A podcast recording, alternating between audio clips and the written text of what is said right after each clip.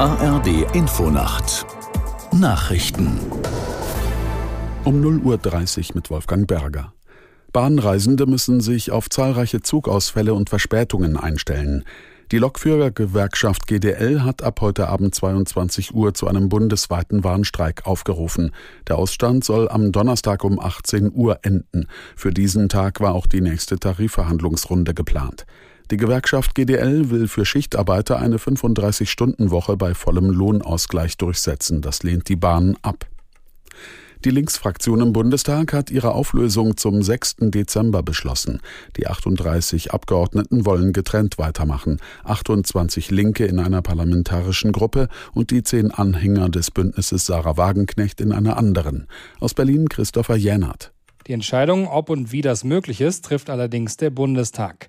Als Gruppe bekämen die Linken weiterhin Geld und könnten Mitarbeiter einstellen, wenn auch weniger als bisher. Falls die Linke den Gruppenstatus nicht bekommt, würden die Abgeordneten einzeln im Parlament sitzen. Die Auflösung der Linksfraktion ist nötig, weil die Abgeordnete Wagenknecht und mehrere Anhänger eine eigene Partei gründen wollen und somit in Konkurrenz zur Linken treten. Die übrigen Abgeordneten erfüllen nicht mehr die Mindestanzahl für eine Fraktion.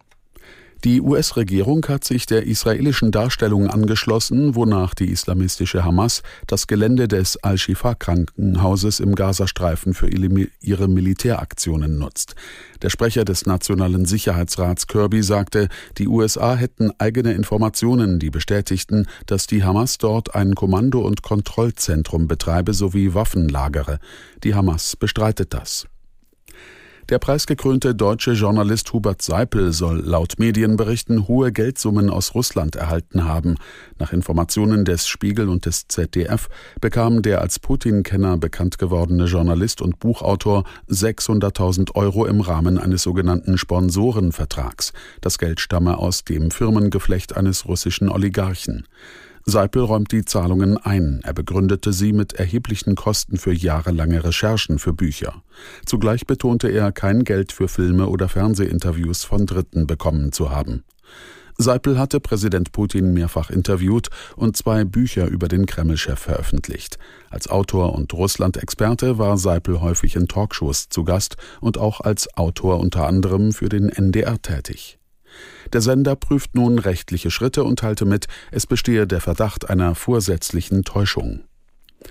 Und das Wetter in Deutschland. In der Nacht zeitweise Schauer, gebietsweise bleibt es trocken, Tiefstwerte 10 Grad in Köln bis 3 Grad in Flensburg.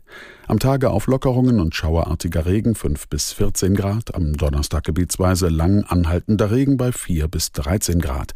Am Freitag im Süden länger trocken, im Norden noch einige Schauer bei 2 bis 10 Grad.